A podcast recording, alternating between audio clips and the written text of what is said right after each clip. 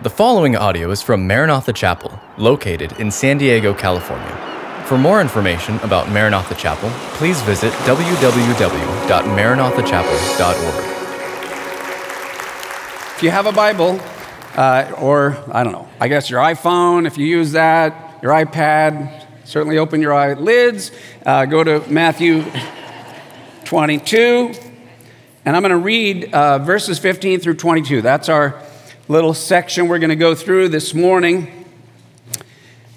And I want to read it to you, and then we'll pray and we'll get into it. So, uh, Matthew 22, beginning in verse 15, it says, Then the Pharisees went and they plotted how they might entangle him, Jesus, in his talk.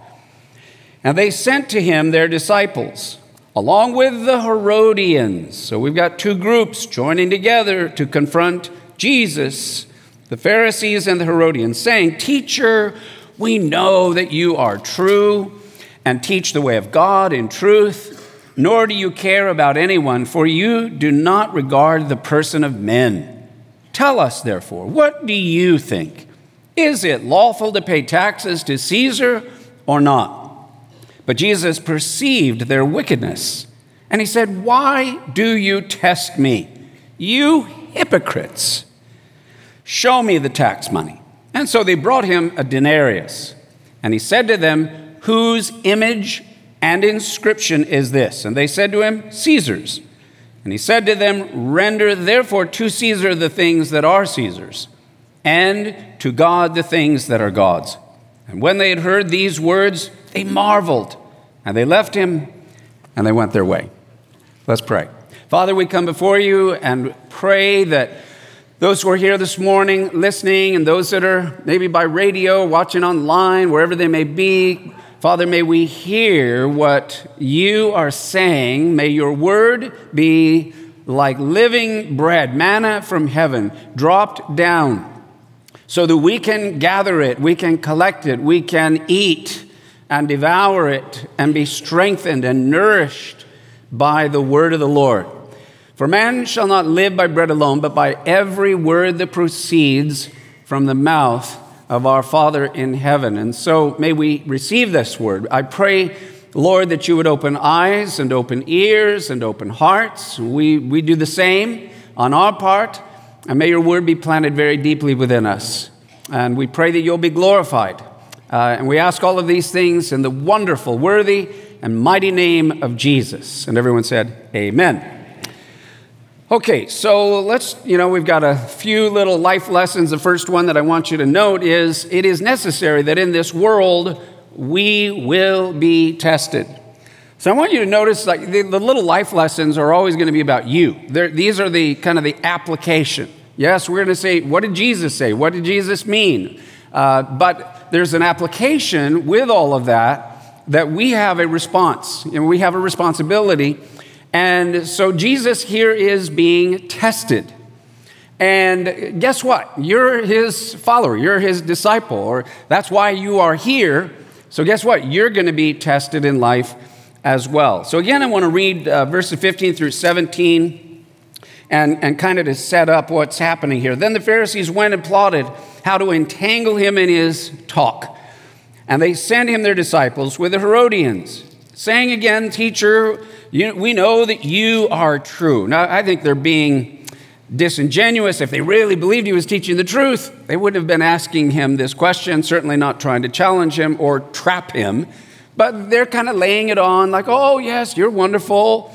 And you teach the way of God in truth, nor do you care about anyone, for you do not regard the person of men. Now tell us, therefore, what do you think? Is it lawful to pay taxes to Caesar or not? This was probably on Tuesday of Passover week. Um, so it started with Palm Sunday.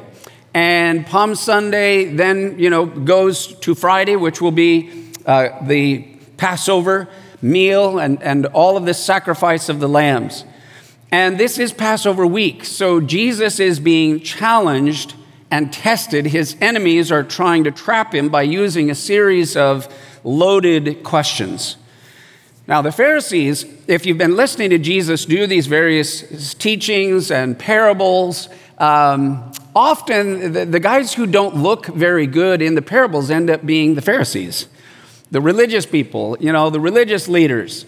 Uh, he exposed their pride and he warned them, you know, that, that judgment could be the consequence unless they listen to him and open their hearts. Now, when we say the religious leaders, the Jewish religious leaders, it doesn't mean all.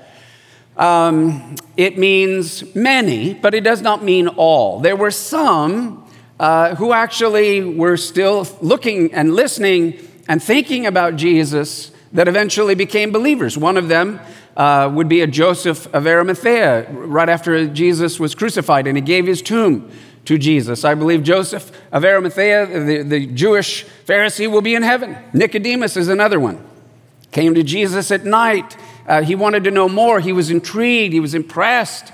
Uh, and to him, Jesus said, You, you need to be born again. Nicodemus. So there are believers. And then after Pentecost, the Holy Spirit would fall, and many of the religious uh, Pharisees and religious Jewish leaders became believers and were part of the early church. So we're not saying everybody. But these are the, the Pharisees and this group that were coming against him. Now, obviously, they did not like being humiliated in front of people uh, and they are bent on trying to discredit Jesus in some way. They want to trap him so that they can arrest him. So that's partly what's going on here. But there is another reason that Jesus is being questioned, and it's one that his enemies not only didn't realize, but if they had only known, they were being used by their testing him and trying to trap him, they were actually fulfilling biblical prophecy. Because, as we mentioned, this is called Passover week. Jesus has been explaining to his disciples the whole point of my ministry the last three years culminates this week. And this Passover, I, who am the Lamb of God, am going to be crucified and buried, and on the third day I will rise from the dead. That, that was his whole life purpose was to come and to be the Passover lamb. Three years earlier, John the Baptist appointed Jesus out and said, Behold, that man, that Jewish man right there, is the Lamb of God that takes away the sins of the world. So Israel had been practicing Passover for 1,500 years, since the days of Moses, thousands of lambs sacrificed. But as the Word of God says, the blood of animals cannot really pay for the sins of men. It was all a prelude, it was a picture, it was a foreshadowing of when finally God would send his son as a man to pay the, for the sins of all men and women as he became the sacrificial lamb. Now, here's the deal. Uh, so, on Palm Sunday, we know that, you know, Jesus sat on the little donkey and he comes down, Hosanna, Hosanna, blesses you, comes in the name of the Lord.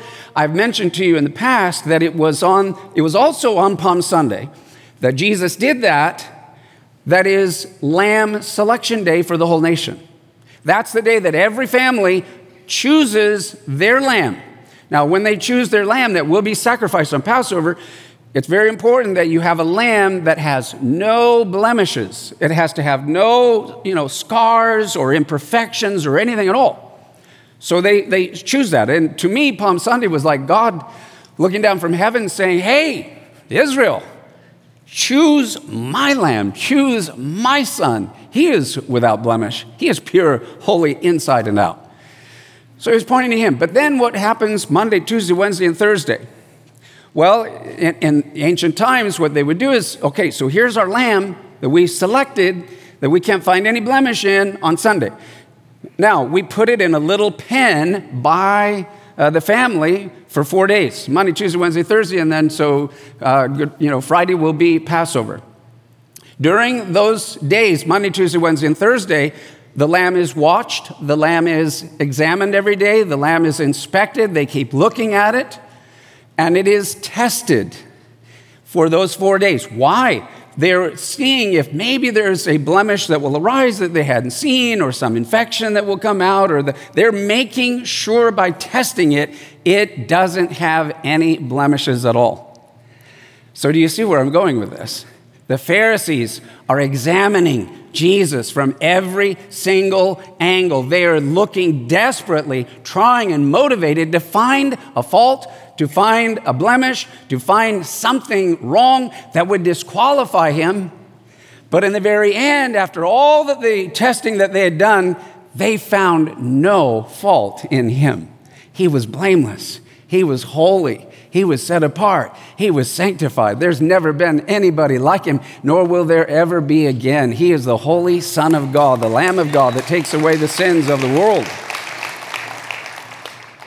But may I say then this Jesus said that if you follow me and you are my disciples, and I will lead you to heaven, I'm gone to prepare a place for you, uh, then you, as my disciple, will be treated in your life like I was. You also will be examined. So I want to just say to every one of you that are believers surely nobody here has everybody in their family and circle of friends that's 100% saved. So those who are not, are often the ones that are the most critical of you. So you're the believer in the family, you're the Christian, you're the religious guy or gal or whatever. They're constantly looking for a flaw, a weakness, something to expose or whatever. Now, look, I, I wish that it was like this that the moment your, your eyes are open and you're like, wow, you, you realize who Jesus is, I, I know I'm a sinner, and, and you get saved and you ask Jesus to come into your heart and wash you in his blood and fill you with his spirit, and your name is written in the Lamb's book of life. I think it would be kind of cool if just right then, now that you're saved, you're already now God's son or daughter for eternity, why not just pop and go into heaven immediately? How many would be okay with that? What's wrong with that? But God says, no, you are staying down here for a brief season. And during this season, I want you to grow. Because I'm actually going to share I'm going to share with you my whole vast kingdom. By the way, that's much bigger than just the universe, which God says He spans in His hand. I'm going to share with you everything I've got, but you got to be ready. So I want you to not just be born again as a baby, I want you to grow up. I want you to mature. I want you to grow to the full measure of the stature of Jesus Christ. So God uses this little kind of in between time called life on planet Earth. You know, it's not long, but it is a season and part of that is to make us grow. And part of how you make people grow is that you test them, you examine them. And so we also will go through tests. But here's the good news because of what Jesus did and has gone before us. John 16 33, this is what Jesus told the disciples then, and it applies to you and I today. Let's read it out loud. These things I have spoken to you, that in me you may have peace. In the world you will have tribulation, but be of good cheer. I have overcome the world. You are going to go through trials. You are going to have tribulations. You are going to have things that are not very pleasant that you have to endure. You will have enemies. You will be examined. You will be tested. But I'm telling you this so that the whole time you are going through this testing, you can have peace. Because I I want, in fact, I want you to be encouraged by this. I have overcome the whole world. I've defeated everything, every sin, every vice, every demon. I've defeated all. I have overcome. And as my child, I am in you. So he who began a good work in you will not stop nor cease until he's done and complete, and he will perfect that which concerns you. You will be in the end like the character of the Lord Jesus Christ. Hallelujah. Amen. Okay, so next, uh, when our enemies unite to trap us, we must answer with divine wisdom. So in verse 16, again, uh, they come to him, and, and the Herodians, the Pharisees, Teacher, we know that you're a man of God. You speak the way of truth. You don't regard uh, people and position. Tell us, therefore, what do you think? Is it lawful to pay taxes to Caesar or not. And um, so Jesus says, Why do you test me, you hypocrites? Show me the tax money. I want you to notice here that, first of all, there are two groups that are enemies. Uh, Pharisees are religious Jews, and they're seeking to follow the law. And they do not like the Herodians. The Herodians, they claim that they're Jewish also, but they're in political power as Jews, ruling over all the other people, especially the religious Jews, and they get paid money by Rome to manage them and keep everybody under the thumb of Rome. So Pharisees despised the Herodians, political Jewish guys, and the Herodians kind of were always feeling like that we're being picked on by the Pharisees. They did not like each other one little bit. They couldn't stand each other. But both the Pharisees and the Herodians wanted to get at Jesus. So, guess what? The Herodians and the Pharisees, who were enemies, finally came together. Have you ever heard the phrase, the enemy of my enemy is my friend? So, enemies come together. And I find it interesting that right now, in this world, and I guess social media being such as it is, uh, there's a big target on uh, the church, there's a big target on Christians, there's a big target on Christianity. And what's amazing is that in those groups that are criticizing, whether it's Jesus or the Bible or Christians or the church or Christianity or whatever, that are actually opposed, bitter enemies of one another, isn't it interesting how they can all come together when they're attacking the Lord or attacking the church? So that's just part of the reality and what will happen. And many times when they come to us, they believe that they can trap us and make us look bad. And, you know, then they can talk about it and they can tweet about it and blog about it and all the rest of it, just like they wanted to do in Jesus' day. And they want to trap you. And they, so they had, they had Jesus in this way because no matter how he answered, uh, if he said, because the dilemma was very, very palpable, if Jesus said taxes should be paid, he would be accused of denying the sovereignty of God over Israel, making himself very unpopular with the Jewish people.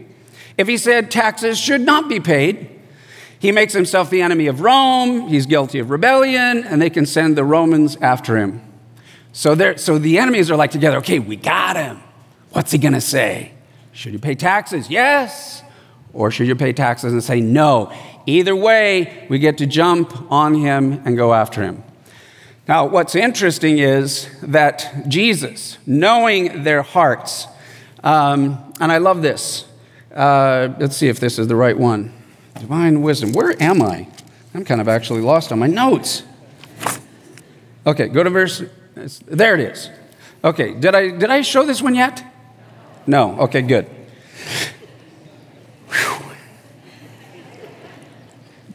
This I've done this, you know, twice before. Okay, so Jesus teaches us that sometimes the best answer to a question is another question.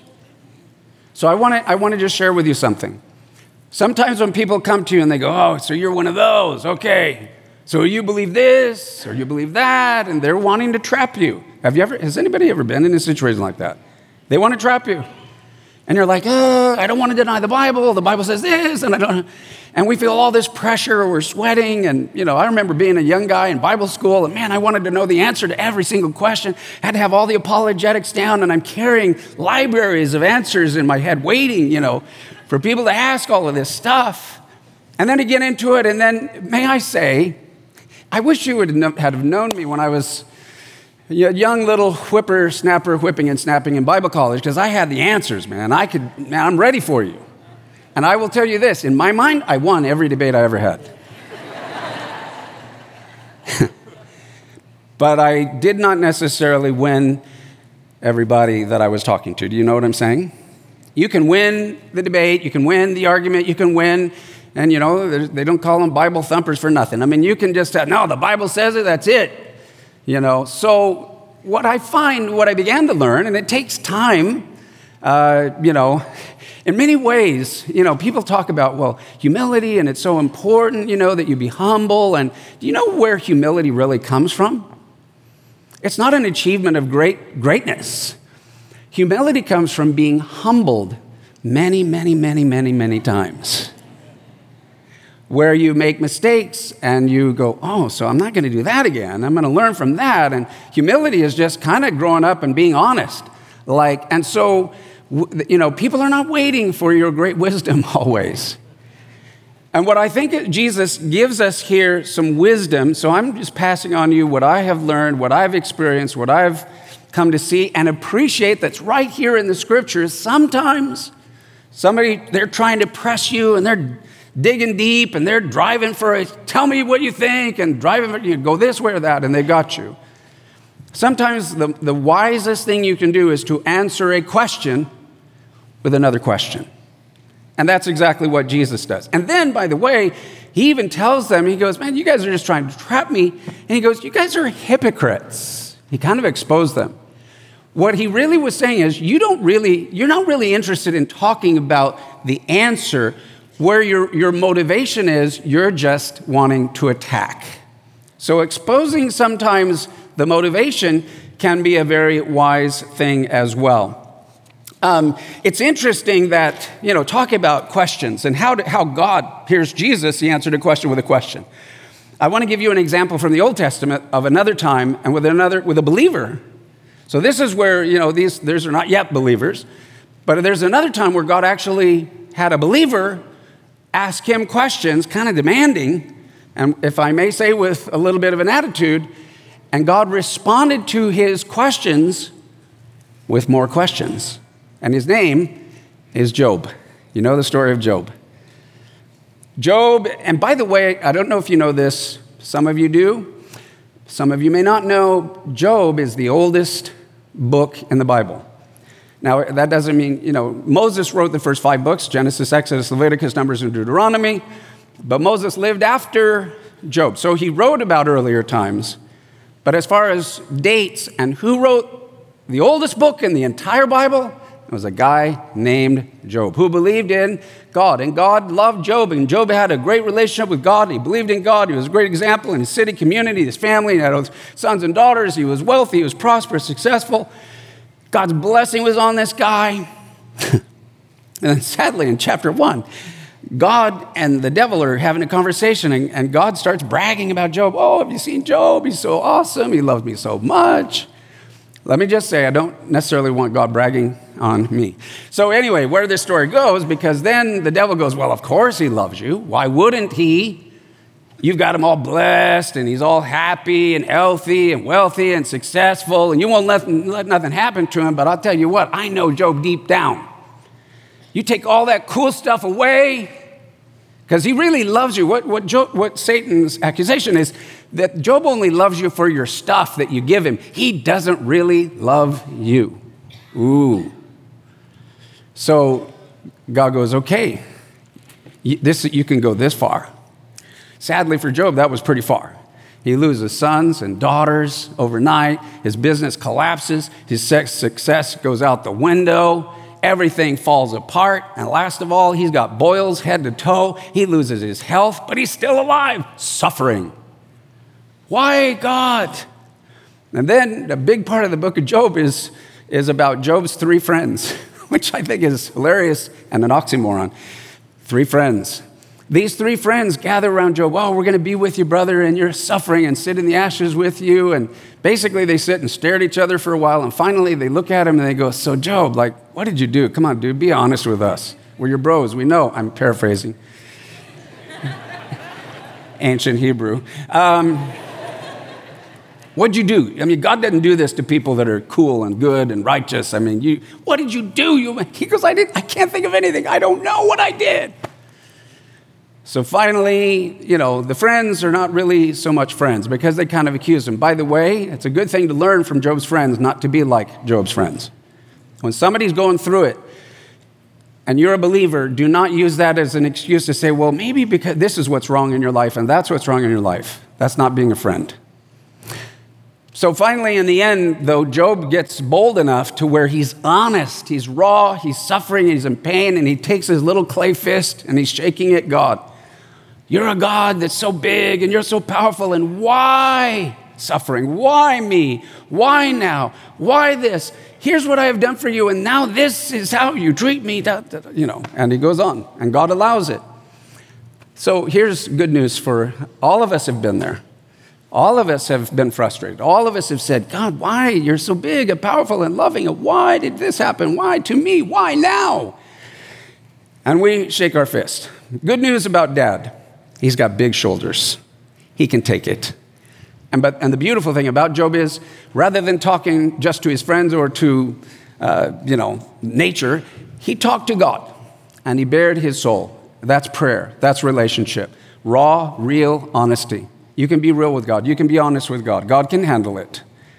But here's what's interesting. After, he's, after all his questions, and he's waiting, he's just like you and I, you know, he didn't see anything. He's just praying by faith to God who's the creator but invisible, until all of a sudden, oops, God literally, his presence, his power, his glory, and his voice shows up.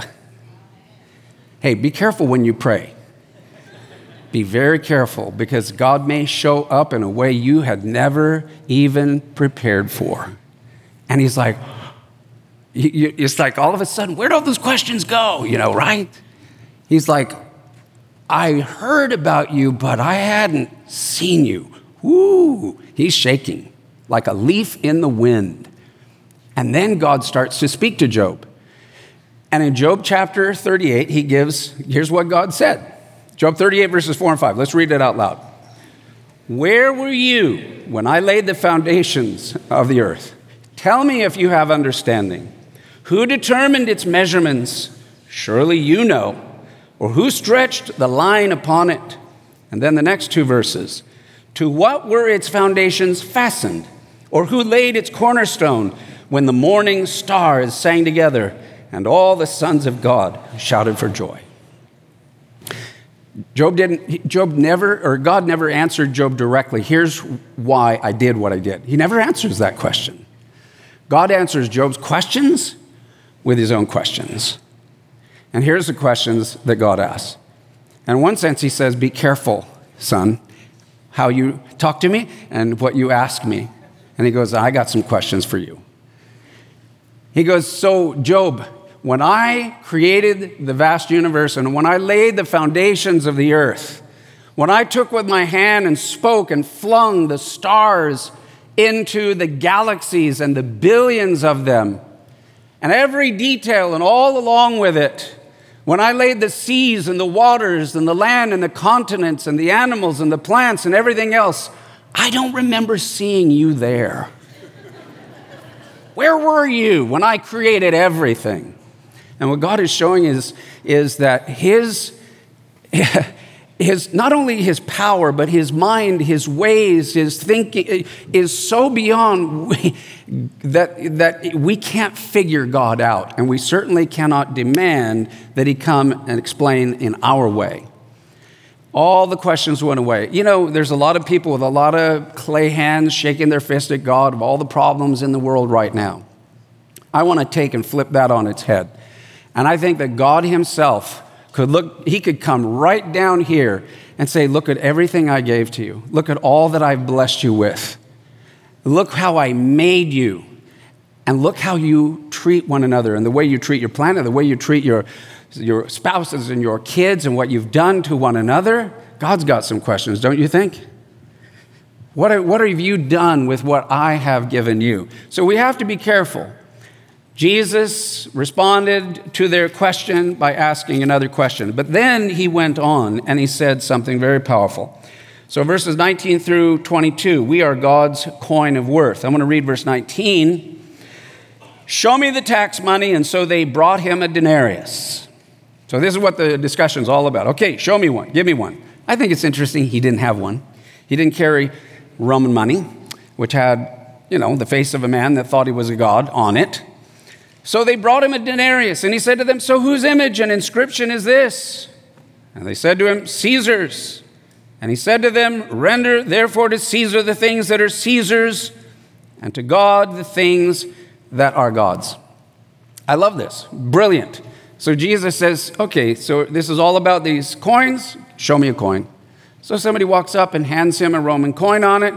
So there you can see that's what they did 2,000 years ago. That's a 2,000 year old coin. Look at the little face, the little mug on it is a caricature, an impression of the face of none other. He put his name on it, Nero.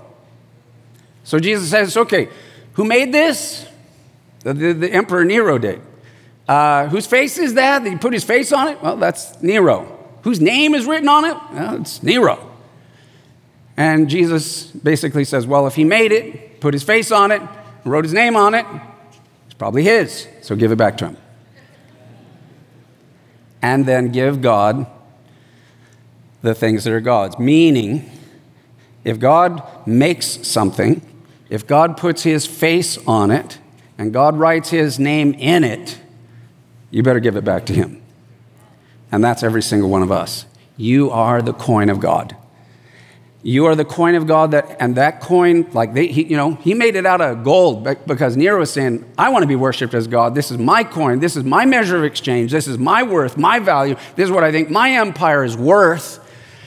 And that you can, you can exchange that for all kinds of stuff. It has power and weight and the army of Nero behind it. So God says, what's important to me, what's valuable to me, what I exchange in my vast kingdom that's way bigger than just the physical planet, where I put my image and where I have written my name is on human beings, every nation, every language, every kindred, and every tribe, all around the earth. Seven billion of us right here, right now, bearing the image of God. And wherever you see the image of God, and God put his name on it, and God made it, and God minted it, and it's valuable to him, and he's put a value upon it that he gave his only begotten Son for it, then you better give back to God what is his, and that's you and me. Can I hear an amen? The ultimate question whose image are we carrying? And I want you to sit here this, you know, in this day of Facebook and Facebook, everybody's face that wants to be famous. Uh, whose image are we made in? You're not even made in your own image. You are made in the image of God. Therefore, you do not belong to yourself. So I want to share with you there, there's a beautiful scripture that is in, from the New uh, Testament. It's from the book of James. James happens to be the half brother of Jesus, which is about as wild as you could possibly get. I mean, imagine being James. I grew up, I had this brother. it was like he never did anything wrong, and then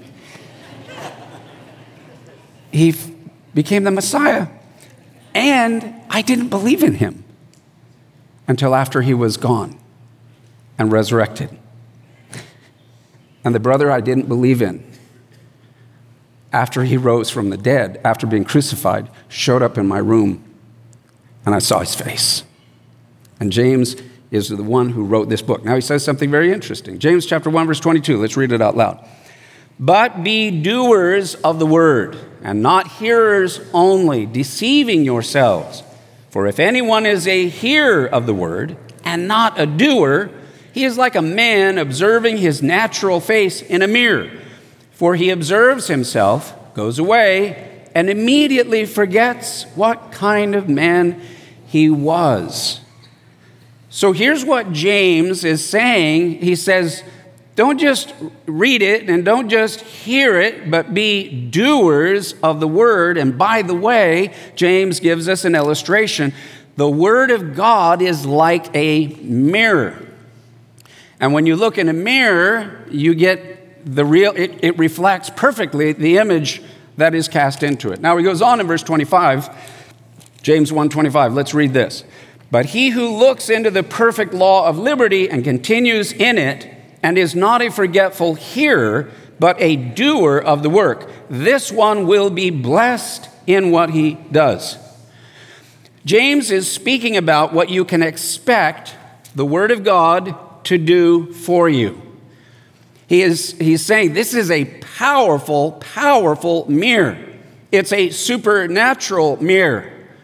Therefore, you better make good use of the mirror that you have been given. Because, you know, what good is a mirror to see what you look like if when you look in the mirror, you realize, wow, I, I've got dirt all over my face. You didn't realize you've been out working in the yard or the garden and, and you're, you're dirty. And you realize, not until you look in the mirror, wow, I didn't realize how much dirt I accumulated. And you're supposed to go out on a date with this beautiful girl tonight. So that's why you're looking in the mirror is to get ready for the cool date with the beautiful girl. And then you look and you notice that you have stains on your clothes. You know, you've been out and, and you, part of it got ripped up. And you're like, whoa, I need to change my clothes. And then you look at your hair and you realize, whoa, I, I need to put a comb through that rascal and get it, you know, ready for tonight and the date. Now, if you look at that and then you walk away and don't do anything about it, and then you go to the date and she's like, ah, uh, let's make this quick, you know, and she's not into it, It's like you were you looked in the mirror but you didn't take advantage or use the mirror for the reason that God gave it to you. In the same way when we look into the mirror of God's word, we don't just see our outward physical form really, but we see something that is not revealed anywhere else. No one else and nowhere else will you get the revelation of who you really are on the inside. And by the way, the mirror shows you what you look like, but you're the one that has to respond and do something. The mirror shows you your hair is messed up, but the mirror doesn't comb your hair. The mirror shows you that you got stains on your clothes, but the mirror doesn't change your clothes. The mirror reveals that you got dirt all over your face, but the mirror doesn't wash your face and your hands. You have to do that. Does that make sense? That's the part that we have to do. But there's another part to it that is absolutely incredible and beautiful. And this is what the mirror of God's word does. Because the mirror of the word of God, and it's there's no other place on the planet Earth that does this. The word of God, this magical supernatural mirror, reveals to you your true identity. You are who the Bible says you are. You are who God says you are. This is your true identity. That's why I encourage you look in the mirror daily. Read the word of God daily. It reveals who you are. You are not who you say you are. You are who God says you are. You're not even who your parents say you are. You are every bit exactly who God says you are. And sadly, many, many, many children of God that are saved do not really know their true identity. And it's a hodgepodge. It's kind of like, well, something, my broken upbringing and parents, but it wasn't quite. And then it's what I've tried to do and what other people have thrown on me, and it's, it's bad. No, no, no, no, no, no, no. You are who God says you are. You are everything that God says that you are. That's why there are 7,000 promises in the Bible. Every promise of God is yes and amen in Christ Jesus. This is who you are. So I want to just share with you, you know, in just a minute, you know, when I in my walk in my relationship with God, how, how does God speak to me? Or what do I hear? What is He saying to me? He takes what I read in the Word, and in my personal daily prayer life, God personalizes all of that that's in the Word that tells me who I really am. He says, You're my son. You, son, I love you so much. Every day, God reminds me of how much He loves me. He goes, and by the way, I think you're awesome. I go, I'm good with that. He goes, I have such amazing plans for you. I've been setting you up for success and for joy. He goes, There's going to be people you're going to meet this week that I've been setting up for decades, and they're going to be tremendous blessings. Be paying attention because there's nobody that comes into your life by accident. Many have entertained strangers and unaware and yet they actually entertained angels. He's probably talking about Abraham, but it's probably true of you as well. And then he goes, and guess what? Every day, every morning, the moment that you wake up, my mercies are new, son. Every day, you get a brand new clean slate. And I'm like, wow, Lord. He goes, and I have grace for you. And you know what? You are highly favored. Not only you, are you on earth, he goes, but uh, in heaven and among my angels, we all know who the believers are. We, and the angels see the light and the glory of my spirit within them. They honor that. In fact, they count it a tremendous privilege to minister unto you and your family down there upon the earth. It's wonderful. And you are the apple of my eye.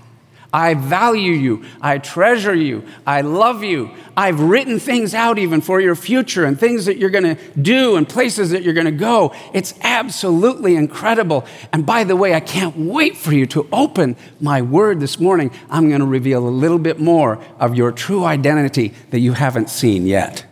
Man, can you, you realize how I get excited every day to get into the Word of God? Lord, what do you have to say to me today? Dad, how do you want to bless me today? What are you going to encourage me with today? I get my identity directly from the Bible, from the Word of God, from the promises of God. And man, that will change your life. It will absolutely change your life. Amen? So I want to close. I mean, we could go on with many of them, but I'm going to close real quick with just, you know, three. You, go, you come to a scripture, it's not just to read it, understand it, but the most important part is the application of it to you personally. Number one, we are complete in Christ. You ever feel like you're not complete? Not true. Truth is, you have everything you need in Jesus. Let's read Colossians 2:10. And you are complete in him, who is the head of all principality and power. Everything you need is in Jesus. Number two, we can do all things in Christ. I don't, I don't know, can I do this? Oh, I don't know if I could do that. But the Bible says, here's your true identity. You can do it all. Let's read Philippians 4:13. I can do all things through Christ who strengthens me. And again, the secret Greek meaning of the word all is all. There's no secret to it. You can do anything. It's yours. And then, thirdly, we are more than conquerors through Christ. Let's read Romans 8:37. Yet in all these things we are more than conquerors through him who loved us. Your life should be a series of successive conquering. Conquering this area, next we're conquering that area, conquering, conquering from faith to faith, from glory to glory, on up until we finally see Him face to face. That's what God has for you. That's how to live. That's how to walk in the Spirit, how to be a son of God. Your identity is in the mirror of God's Word. God will reveal supernaturally His part. There's some things you have to do to respond to it, but together, it will make you everything that God intended you to be. Amen? Thank you for listening to this podcast from Maranatha Chapel. If you haven't already, please subscribe for weekly messages. Feel free to share this podcast and join us for our weekend services, held Saturday evening or Sunday morning. Visit our website at www.maranathachapel.org for more information.